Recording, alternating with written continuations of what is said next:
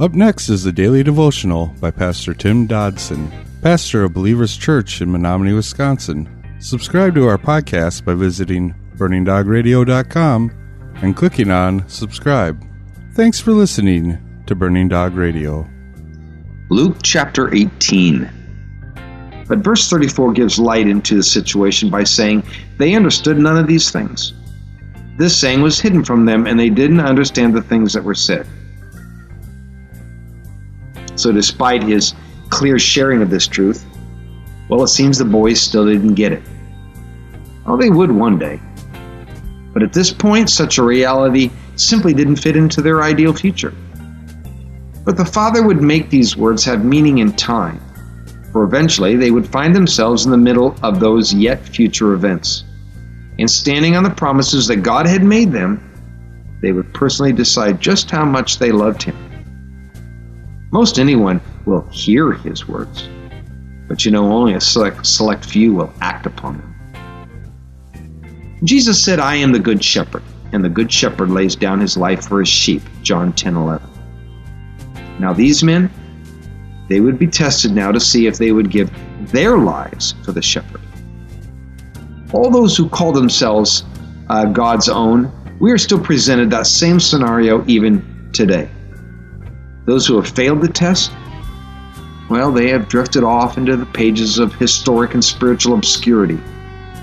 But these men who would die for Christ would live on in the pages of Scripture and await those of like blood on the other side of eternity. Verse 35 of our text says, As he came near Jericho, a certain blind man sat by the road begging.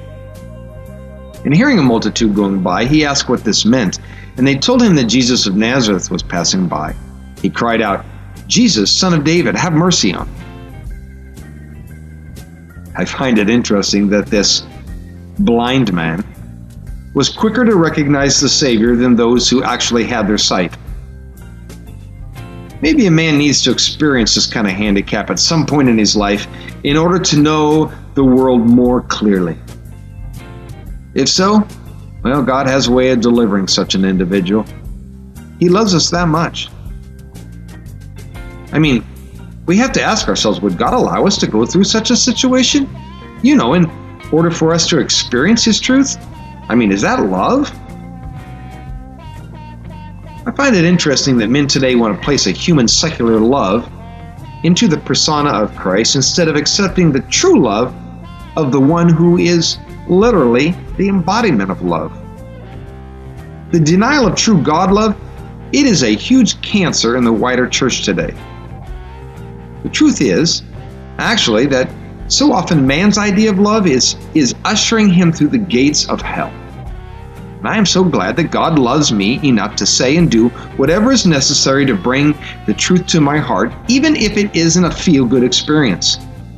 Now, this man, he was blind and he knew it. Spiritually, our pride will never let us admit that we can't see. But this man, he was able to pick out the Messiah because even though he was blind, he wasn't deaf. He heard and he acted. 1 Peter 1 8 through 9 tells us, Whom not having known, you love. In him, though now you don't see him, yet believing.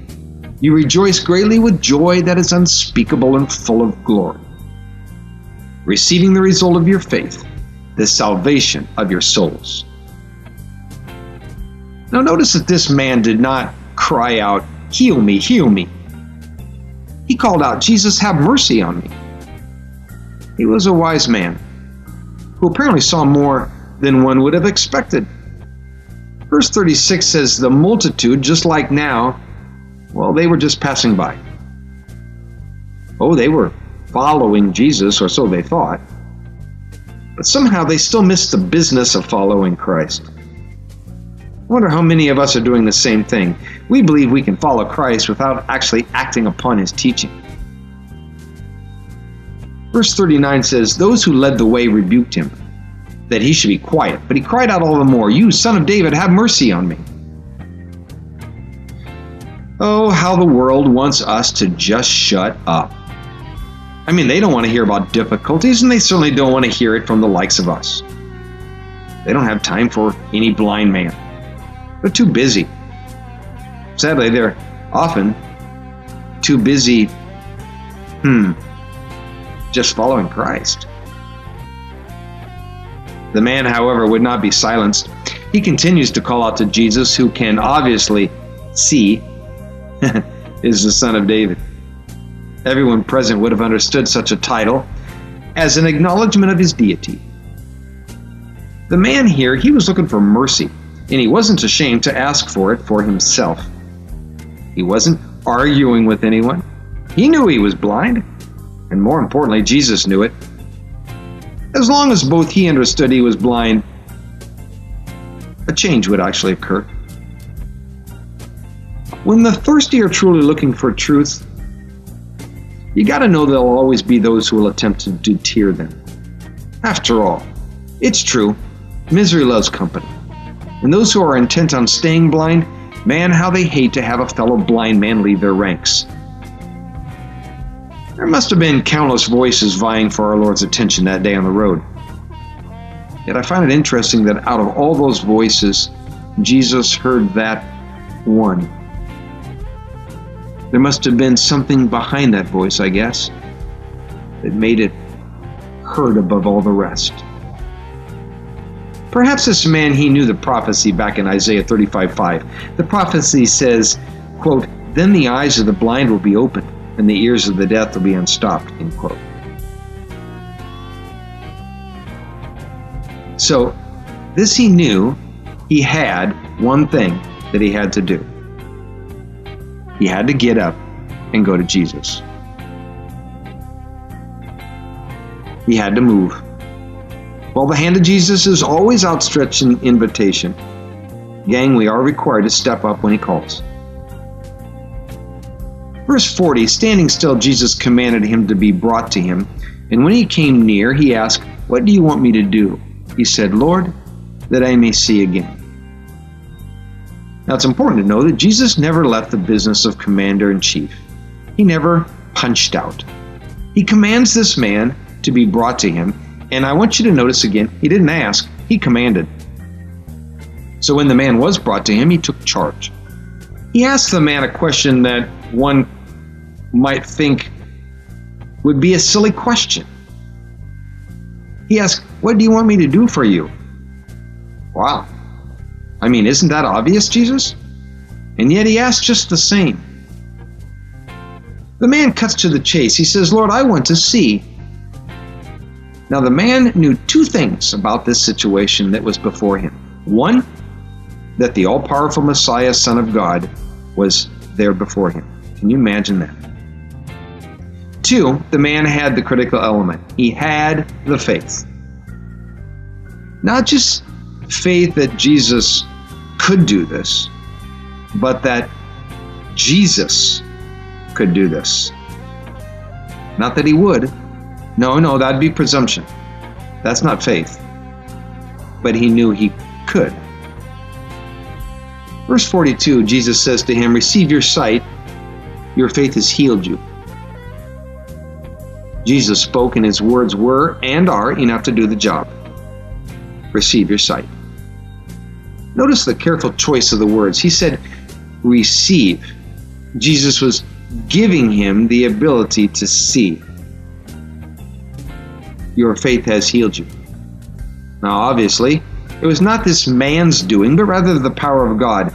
But his faith in the person of Christ, well, that sealed the deal. He had to believe not in the miracle, but the power behind the miracle. He had to believe in Jesus. Verse 43 says, Immediately he received his sight and followed him, glorifying God. All the people, when they saw it, praised God. The text tells us immediately he received his sight. So notice what happened after this miraculous event. The text tells us he, quote, followed him, glorifying God, end quote.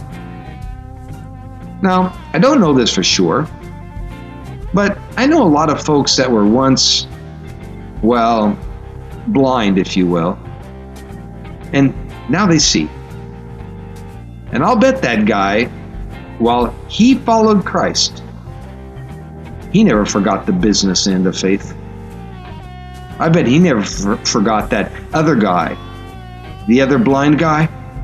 You know, standing over on the sidelines, the one yelling, Son of David, have mercy on me. In fact, I think this guy probably was the one forever thereafter, busily bringing blind people to the one who could make men see. For he had experienced God's love, and now he would exercise that same love towards others. And because of it, all the people, when they saw it, gave praise to God. That was our daily devotions by Pastor Tim Dodson. For more information about Tim Dodson and Believers Church, visit jfbelievers.com